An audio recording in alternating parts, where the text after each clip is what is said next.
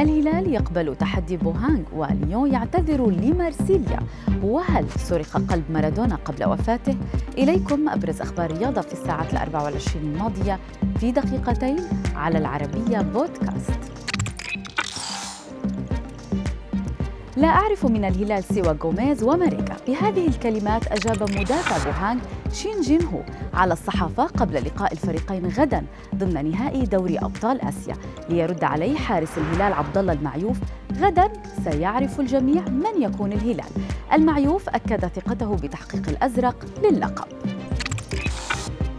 قدم جان ميشيل أولاس رئيس نادي ليون الفرنسي اعتذاره لديمتري بايه لاعب مارسيليا بعد تعرضه الأخير لقذف بقارورة مليئة بالمياه من المدرجات أمس صدمت رأس اللاعب الفرنسي، مما أدى إلى سقوطه أرضاً ما تسبب في توقف المباراة ومن ثم إلغائها.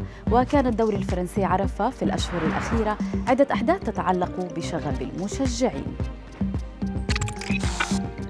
بعد ثلاثة أيام يحيي عشاق كرة القدم ذكرى وفاة الأسطورة الأرجنتينية دييغو أرماندو مارادونا، وبالتزامن مع ذكرى الحدث الكبير زعم الصحفي والمذيع التلفزيوني وأخصائي الأعصاب الأرجنتيني نيلسون كاسترو في كتاب ألفه عن صحة مارادونا، زعم أنه تم دفنه بدون قلب بعد أن تمت سرقته عقب يوم من وفاته.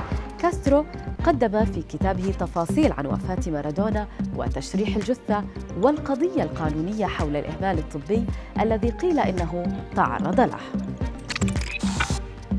ودع نجم مانشستر يونايتد كريستيانو رونالدو مدربه السابق سولشاير بكلمات مؤثرة، إذ علق اللاعب البرتغالي: لقد كان مهاجمي المفضل عندما أتيت إلى أولد ترافورد لأول مرة، وعندما عدت في المرة الثانية أصبح مدربي، ولكن الأهم من كل ذلك أن أولي إنسان مميز، أتمنى له التوفيق في حياته، حظا موفقا يا صديقي.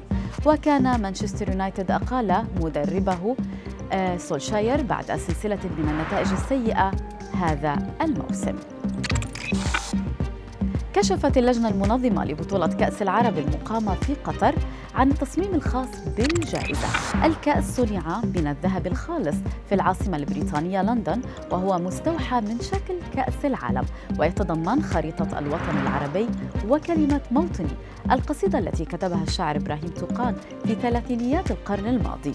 المنافسات تنطلق في الثلاثين من الشهر الحالي وتستمر حتى الثامن عشر من ديسمبر المقبل بمشاركة ستة عشر منتخبا عربيا.